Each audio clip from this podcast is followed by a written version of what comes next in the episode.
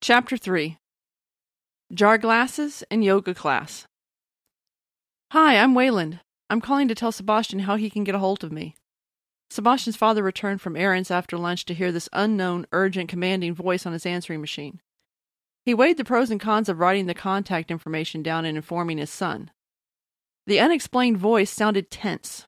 First name only, no mention of calling back, no best time to call, he figured his son needed to hear the man's voice in order to recognize the caller, much less evaluate whether or not to return the call.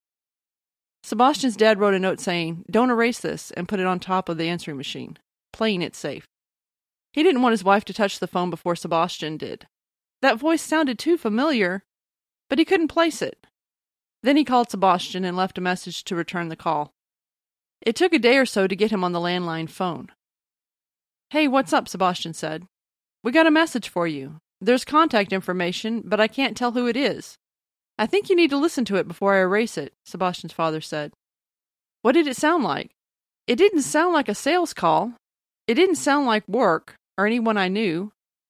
A man sounded like he knew you, and he sounded urgent. Maybe an old friend from school? Sebastian trekked across town after work. What's so important that the message couldn't be delivered by phone? It couldn't be a ghost, so rule out Elodie's last words coming back to haunt him. Maybe somebody died. It always runs in threes. Worrying made him hungry. In an unusual move, he stopped and bought fried chicken for supper for him and his parents, in case the news was too bad to cook anything. I've gotten no news from anyone for years. What makes me think that hearing someone's died is going to keep me from eating now? Sebastian pulled into the drive alongside his father waiting by the garage door. Well, let's go hear it, Sebastian said while he was getting out of his car. Sebastian's red convertible sat in contrast to his family's austere tan sedan. Glad you made it. I was worried your mother might erase your message if we waited too long. I brought fried chicken. Great. Sebastian left the chicken on the table, then wandered through the house to their old answering machine. The spooky voice waiting for him was obviously a flash from the past. The red light blinked omnisciently. In that moment between knowing and not knowing, Sebastian faced an existential question of whether to retreat. Am I going to hear Elodie's voice from the grave if I hit the play button? Hi, I'm Waylon. I'm calling to tell Sebastian how he can reach me. Waylon's voice emanated from the answering machine. Sebastian exhaled. It was a slip of the cue calling. Then he started to hyperventilate. He broke his pencil lead writing too hard while he copied the message onto a notepad. The voice continued. I hope he's doing okay. It's been a long time since I've seen him. I'd like to get together sometime to catch up. A pause. I'd like to find out more about how Manon is doing, too, if he knows. Tell him he can call me at. And then Waylon's voice trailed off with the magic numbers no one ever knew, the constantly changing private phone numbers, the ambiguous mail drops. Yeah, Dad, thanks for saving this for me. Where's a pencil? There's one by the phone with some paper. Are you going to need to keep the recording? We hardly use this phone anymore. I don't think so. Let me get a hold of him, then I'll tell you if it's safe to erase it, Sebastian said. Your mother doesn't know, his father said. Okay, good. We can keep this between you and me. Is this anything I should know about? His father sighed and crossed his arms. I can tell you after I've talked to Waylon, Sebastian said. Right now, let's eat. This can wait until tomorrow. Okay. His father stomped back to the kitchen. I have to double check when I should call them. I think I have to wait until three in the morning here, Sebastian said. Sebastian took a couple of days to collect his thoughts.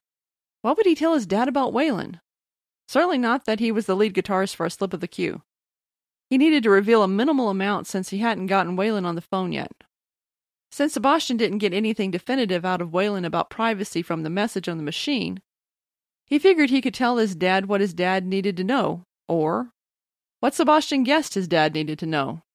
Quote, good faith, unquote, being what it is and all.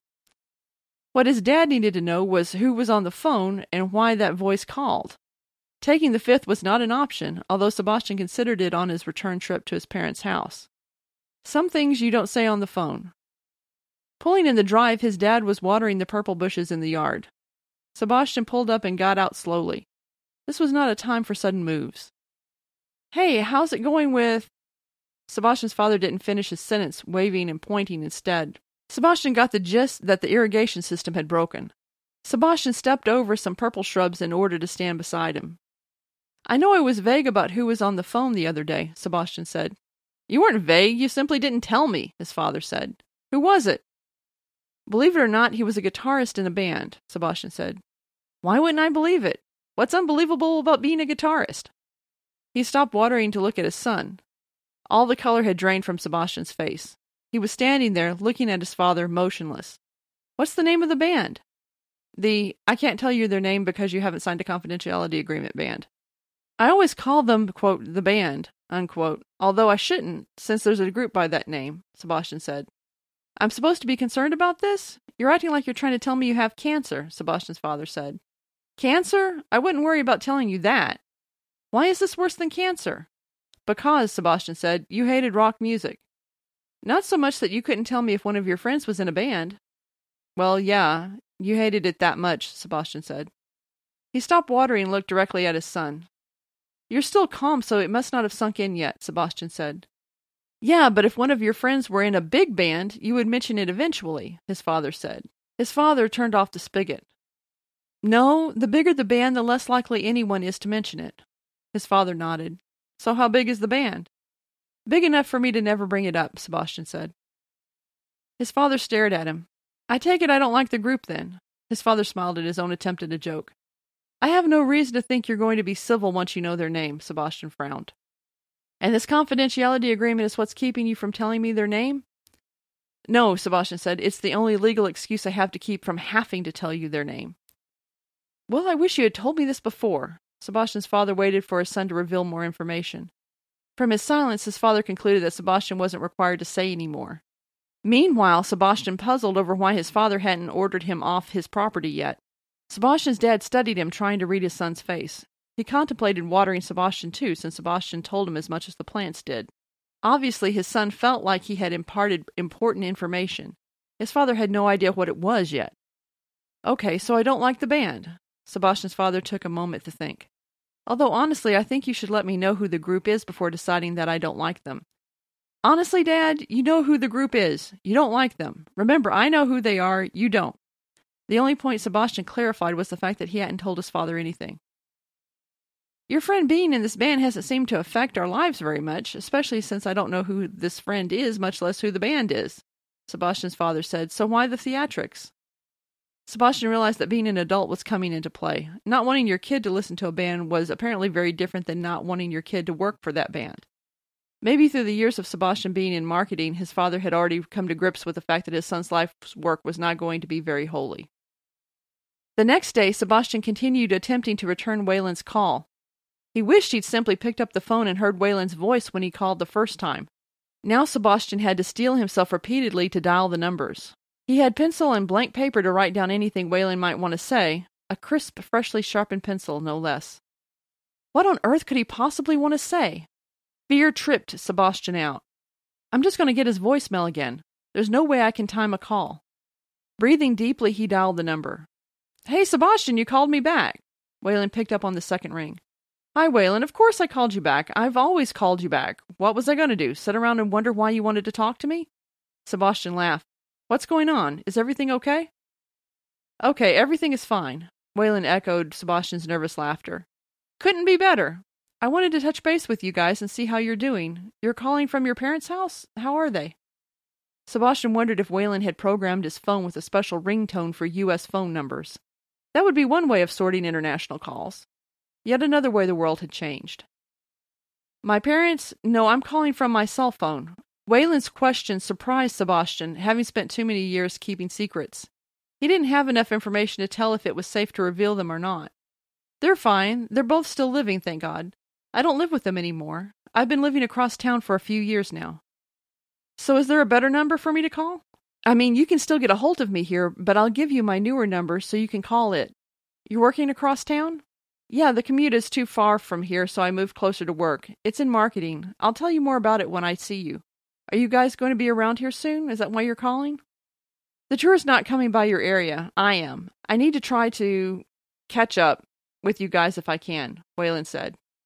I haven't talked to Manon in a while. I had a friend die, and it's been taking up most of my time now with the funeral and processing it. Sebastian picked up the pencil beside the phone, but then had second thoughts about keeping anything traceable. You know, I told my father you called. He wondered who was on the answering machine. He was worried. Tell him not to worry. We're not mobsters. At least he knows you're not on drugs by now, Wayland said. Yeah, that was always a concern with weird random phone calls before, Sebastian said. Those memories of being terrified clung to Sebastian's mind. He could still feel the panic rise in his throat. Certain people made him panic, even after a decade. The left side of his head started to ache. So when are you guys going to be in town? Which is how Sebastian ended up at the motel in the early afternoon, sandwiches in hand. They were from the same fast food chain that Sebastian had seen in Manon's refrigerator. Maybe you could find out if there was a connection? Wayland drove up in a nondescript car alone. Sebastian presumed it was a rental. Hey, looks like I found it. Wayland slammed the car door. Been a long while, Sebastian said as they embraced for a long moment. Let's go inside. I don't trust being out here. Too exposed. Oh, you didn't have to. I've eaten, Wayland said when he saw the sandwiches on the dresser. It's supper. Don't worry, it's good cold. We can eat it later, Sebastian paused, if we want. How've things been going? Wayland sat on the edge of the bed. Well, I'm working in marketing, which is ironic considering what happened, Sebastian said. I don't think it's ironic.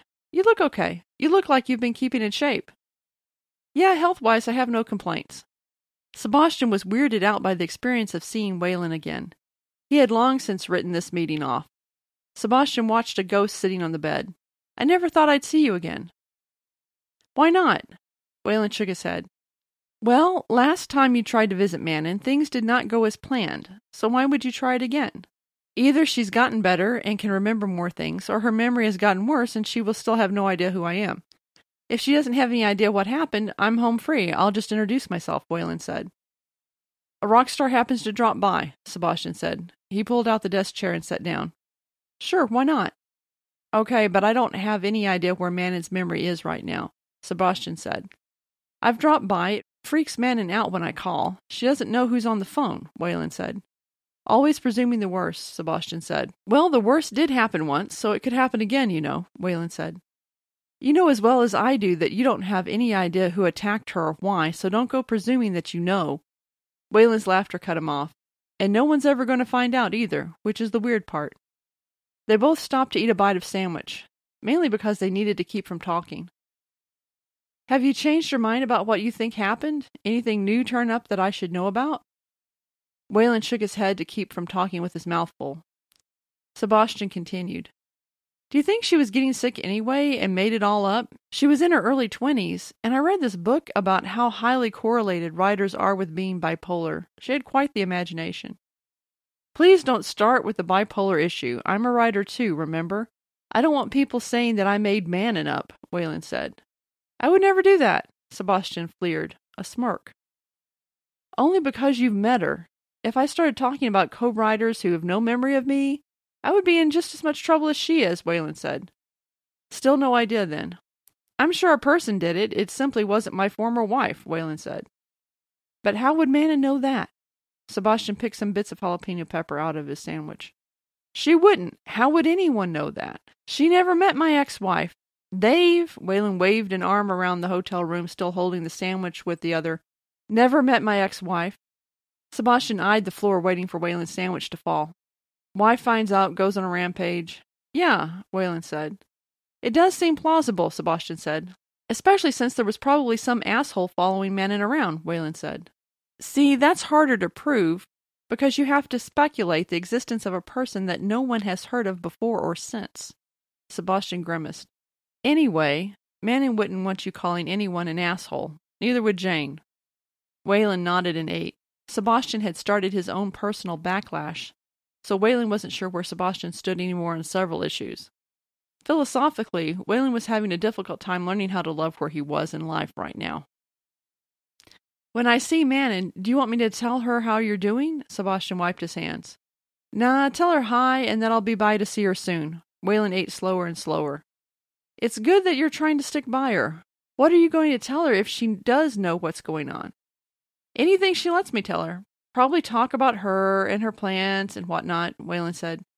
You don't talk about your family then? Sebastian said. Never. She does know things about them. That they exist, to be sure. Not even I know much more about them than that, and I watch the news. Life's a lot easier when you know what you can and you can't let in. The reality is that she understands that she doesn't have to know anything about them. If she starts working with you guys again, you'll have to tell her what's happened over the years. I can't imagine that she'll be too thrilled to know you remarried. That is one of those things I let her bring up, and then I only answer direct questions. Then I change the subject as soon as possible. I don't know if I would talk to you if it were me. We still owe her money, remember? That's interesting. Does she know that? Waylon mulled over their possible discourse as he drove to Manon's house. Many times when he visited her, he passed himself off as a Christian fundamentalist, passing out pamphlets. Manon intended to try to convert him when she was in a good mood. There was one thing that Sebastian had been wrong about concerning Wayland's arrival. The car was not a rental. The car was his. Wayland never got over either Manon or what had happened to her. He went on with his life, but he kept a house near hers. On occasion, he would drive by. The house was officially in the name of a property management company. He even rented it out to people he knew from time to time. Plus, it was cheaper than a hotel. Part of him had always tried to stay in touch with her with the means he had available. So he knew that Manon still walked, and that it would be easier to catch her in the evening. But what would he say to her? There had been so many times when she flat out did not recognize him.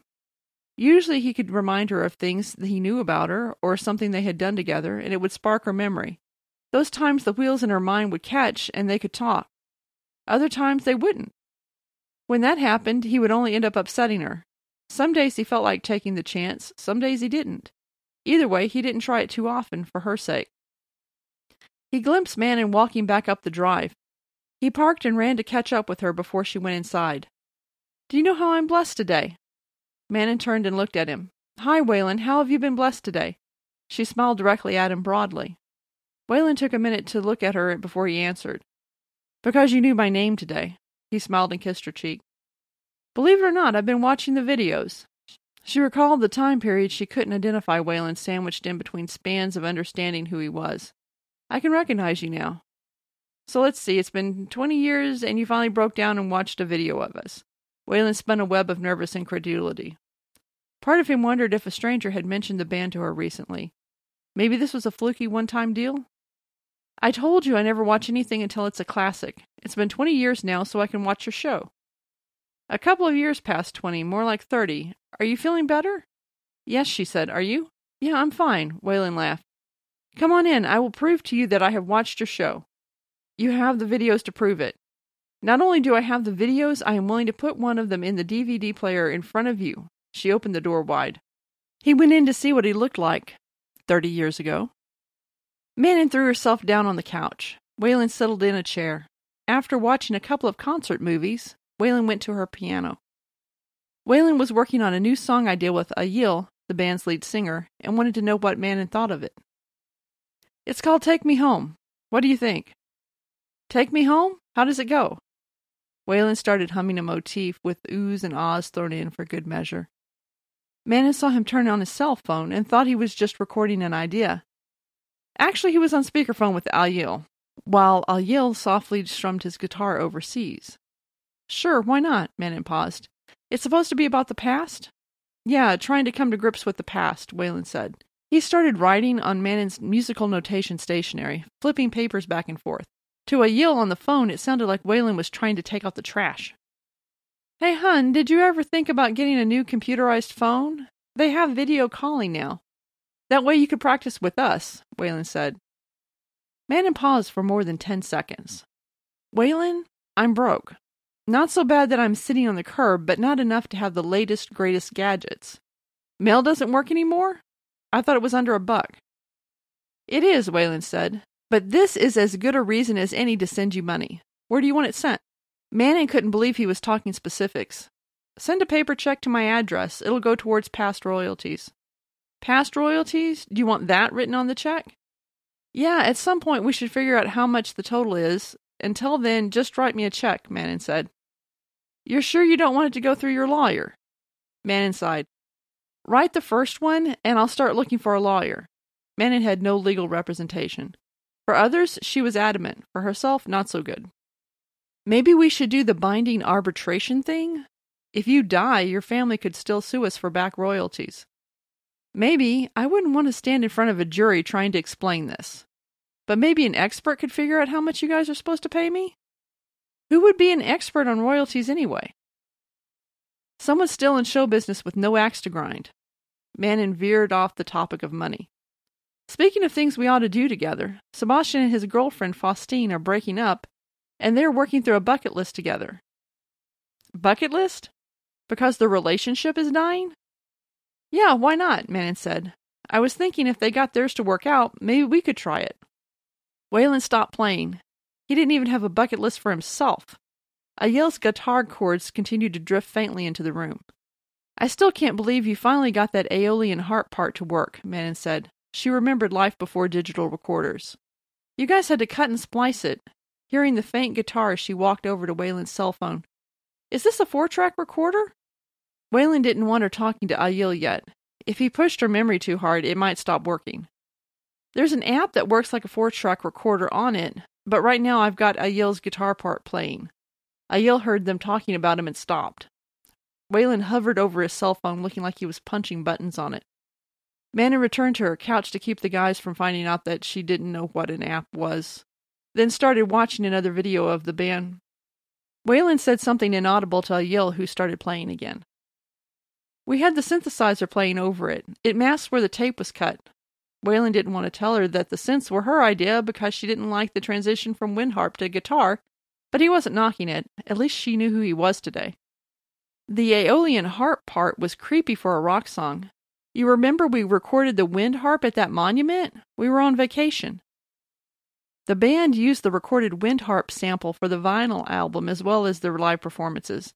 They made a few backup copies, but they had to be careful with it since there was no way of replicating that exact sound.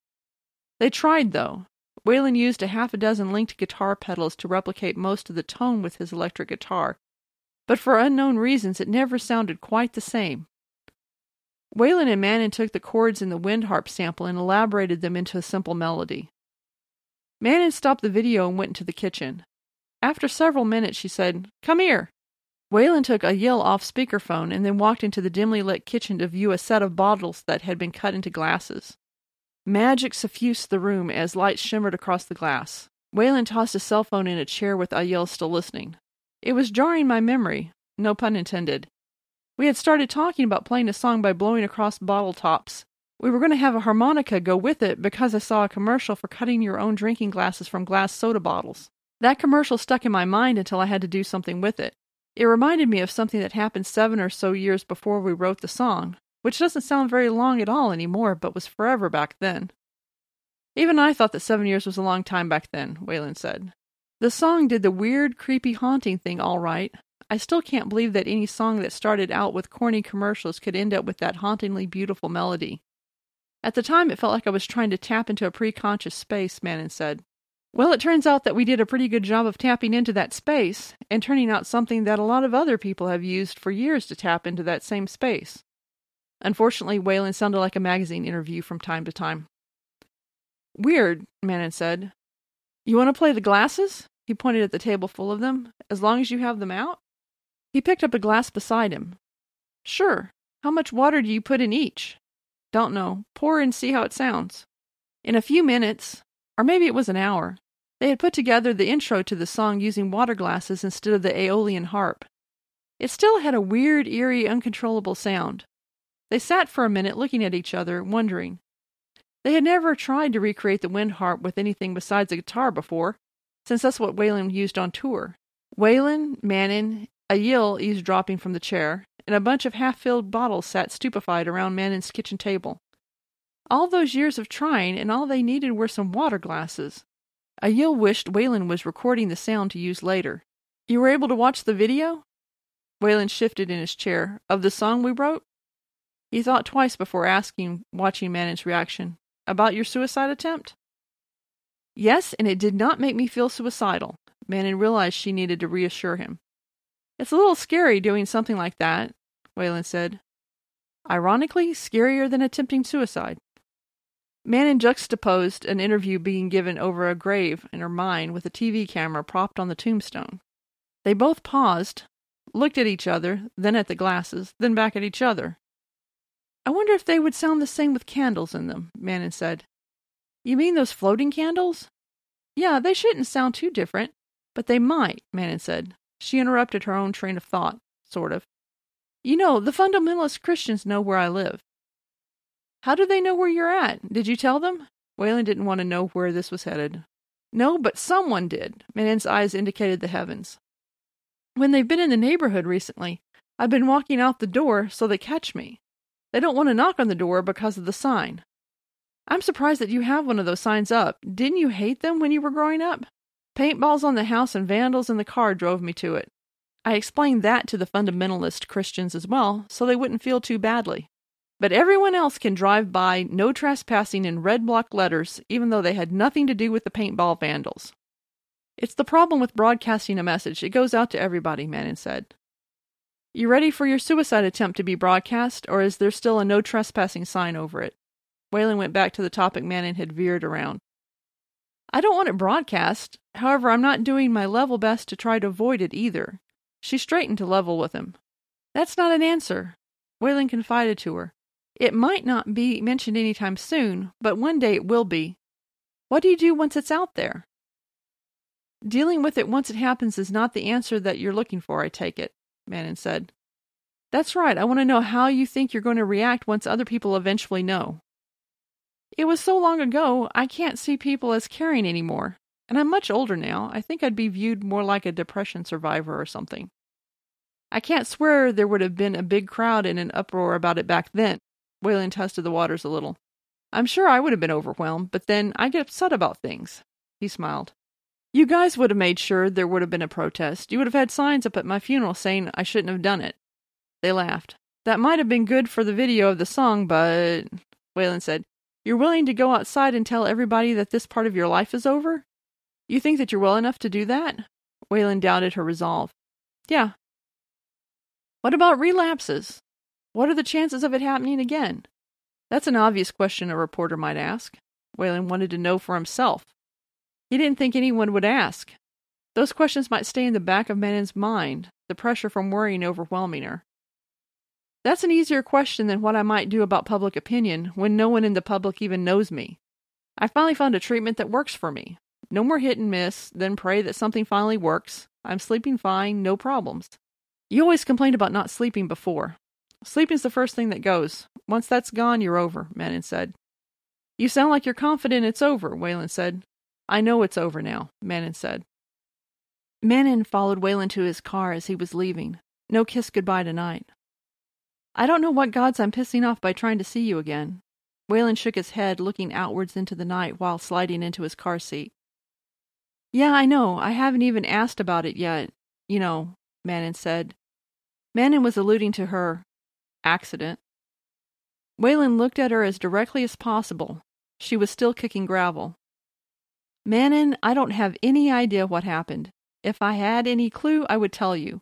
Or I would tell the police. Anybody. His eyes were pleading while he was gripping the steering wheel. He twisted his hand around it like a motorcycle. I'm surprised you haven't given up and let it go, Manon said. And run into whatever it is in the spirit world that is messing up your life on my own? No way, no thanks, Wayland said. The next day, Wayland tried to sleep on his return flight. He had the morning after blues, never mind the time. In the darkness of sleep, he could process seeing Manon before he had to go back to pretending nothing ever happened. After he left her house, leaving her the extra sandwiches that Sebastian had brought him, he drove to his nearby house to spend the night. He didn't have anything personal there but toiletries and a change of clothes. He had vintage clothes that, to date, had never appeared in a photograph. He even wrote songs there while he was bored and waiting for his ride. It bugged him that the fundamentalist Christians visited Manon. That was his shtick. If she became friends with the local congregation, they could blow his cover. And of course, he didn't want to hear that there was a mysterious spiritual force hanging out by Manon's house, still waiting to direct traffic her way. Even if the spirits did not seem nefarious yet. Wayland seriously thought that she had been attacked by a demonic spirit, bitter and murderous, while Sebastian harbored the idea it might have been Wayland's former wife, Jane. Wayland hoped that whatever it was didn't keep him from seeing her. Manon was feeling better. She had a lot going for her this time. She has concert films! As long as she didn't throw them out, he could always play one of them and show her the band playing on the video. Maybe next time he would be a fundamentalist Christian who happened to carry old rock videos with him.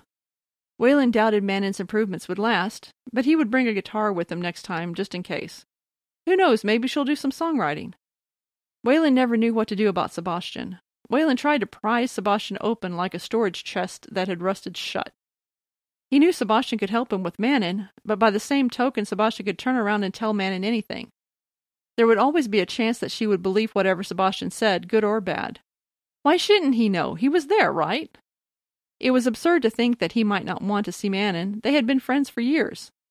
Plus, like he told Sebastian, the band still owed her money. When she was well enough, he was going to write her a check for his part of it, at least. Waylon finally fell asleep with a snapshot memory of a previous time. He was playing guitar with Ayel and Manon. Ayel had turned to her and said something like, What's his problem? They had had a fight he had long since forgotten. Manon turned to Ayel and said, I didn't know what his problem was back when I was his problem. She didn't realize that she had never stopped being his problem. Manon phoned Waylon a few days later. Did you take my digital recorder? No, you never found it? Waylon wished she had asked him while he was there. Why in the name of anything did I mention my mother's necklace on the recording? Since I don't have the recording, I wouldn't know, Waylon said. I was hoping it was you. I'm not mad at whoever it was. I think I may even understand why they did it.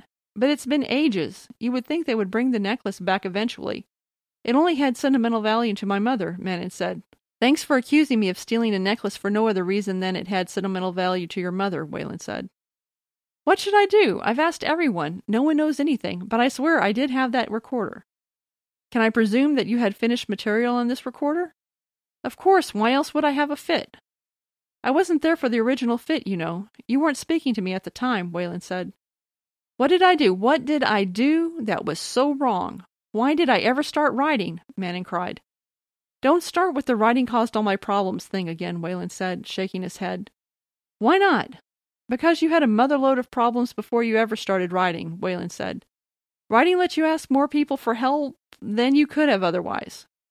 I'm certainly not a contributor to your lifelong misery. Besides, that weird evil spirit kept stalking her. That thing would have attacked her regardless of the line of work she had gone into. Why bring it up now? I finally told my mother why her necklace went missing, Manon said. You slipped that into a casual conversation? Oddly enough, it was easier to say than I thought it would be, Manon said, especially since I pointed out that I thought that whoever it was would have returned the necklace by now. Maybe you should have left well enough alone? Maybe it's been so long no one will care any more, Manon said. Except your mother, she wants her keepsake back. Waylon paced to muffle his irritation on the phone. Yeah, you'd think someone would leave it on the door or something, Manon said. Waylon paused a long moment before he finished his thought. Manon, have you ever thought a demon might have carried it away? A demon, Manon said. Yes, he said. You guys never did figure out who knocked me down, did you? Not even amongst yourselves. No, he said. He heard Manon slam something down. I had hoped you guys had figured it out and didn't tell me because you thought I'd overreact, Manon said. Manon, I've said it every time we've talked about this. If I knew anything, I would tell you. So you're down to a demon stealing my stuff. Yeah. You don't know what's going on. No, I don't know any more than you do, Waylon said. Then I guess I shouldn't wait around for a demon to bring back my mother's necklace. You should probably think about it like a stolen car. It's probably in the same category by now, Waylon said. Gone but not forgotten? Manon said. Basically, Waylon said. Manon heard someone banging on her front door. She almost didn't answer it, but thought it might be a fundamentalist Christian proselytizing in the neighborhood. She found it odd how many times devout Christians would remind her of Waylon.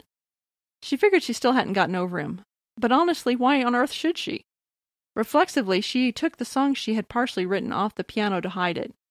She didn't have a record coming out with anyone under contract, the fact that it didn't matter anymore would not sink into her head. She opened the door to see a delivery truck. There was a delivery man holding a rather large bouquet of long stemmed red roses dressed in brown work clothes. He was holding out an electronic signature pad for her to sign. She waited until he had left to try to figure out who sent them. She looked at life through funhouse mirrors. She hoped the weird part of her life was over and done with. She looked at the roses and knew she was going to find out for sure one way or the other. She eventually figured out that the signature read Ayel, the lead singer for a slip of the cue. Thought you might like these. Still sorry about that time Waylon sent you roses and you didn't know who they were from. Let me know when it's safe to get together. When would it be safe to get together? Mercifully enough, Ayel's handwritten note had a return address and phone number. Unlike the time Waylon sent her roses with no note. She didn't know who had sent them for five years. For five long, scary years, she hid from a non existent rabbit admirer. The police had started dealing with stalkers after she graduated from high school. She found out Waylon had sent them when she started complaining on Valentine's Day, and he finally mentioned them. He was a guitarist. Talking to people was not in his contract, so to speak. Manon could remember the incident Ayel had referenced, so it must be safe for them to talk. She didn't care if she got Waylon's wife on the phone, whoever she was. She looked down at the signature and thought for a minute. It had been over 20 years. The band didn't hang out anymore. They worked together. Plus, they were old enough for early retirement. She wouldn't get anyone but Ayel on the phone. It was his private line. Best to decide what to say before she called. What to say? Manon dialed Ayel's number. His greeting sounded upbeat. Are you having a good day today? Yeah, why? Manon wondered how they had managed to skip saying hello. I wanted to know if it was safe to talk to you. I'm calling, so it must be. Manon wasn't trying to be disingenuous. Didn't know if we were putting pressure on you, is all. Ayel feared a relapse. Ah, Manon pulled her hair away from her face. She habitually looked down towards her feet when she heard his voice. She didn't realize that she did that until she had to pull her hair out of her eyes in order to talk on the phone. How long had she been doing that? Yeah, there's pressure, but there's going to have to be, isn't there? I don't want you doing this if you're going to be feeling too much pressure, Ayel said. You need to be concerned about your health first. Well, I go outside and everything these days. Manon didn't know how concerned she needed to be about her health. But to her, Ayel's concern seemed to be after the fact. So it seems like going on should be in order. There was a long, awkward silence. Ayel, I don't have anything to say. I'm presuming that you want to write me a check for my part of whatever was left. She wished she had planned out the conversation after all. Well, I do. There was a slow pause. But that's not it. I'm worried about your frame of mind. Manon inwardly breathed a sigh of relief. There was money left over. She never thought that there would be. Oh, good, there was something left after the last tour. I've bad news. We did have corporate sponsorship on the last tour, so I doubt you'd consider us to be truly independent anymore. But we are still in business, if that's what you mean. Yes, that's exactly what I mean. Because I hate it when you mean the other thing as well. You mean the drinking it all up thing. Yeah, that thing. Do I want to know how close you came? Not that close, truthfully. I know I give the impression I've got one foot in the grave and the other in rehab, but everything's fine. He waited a moment before clarifying. Personally, everything's fine for me. Aside from being wrong about the band going deaf, she was also wrong about how long each of them would stay married. So the way things ended up was not the way she had expected. You're still married, then? Manon specified his clarification. Yes, I am currently married, he said, and have been for a long time now. Anyone I know or knew? No, can I talk about it in person? This is hard to do on the phone, he said. Okay, so what do we do now? She hoped he knew. You don't know? He figured she already planned what to say since she habitually scripted conversations. No, I don't know what comes next anymore. She could not have been more truthful. Do you want to try to write together? I don't know how to say this without sounding like I'm coming on to you, but I really miss writing songs with you. How much time do you have right now?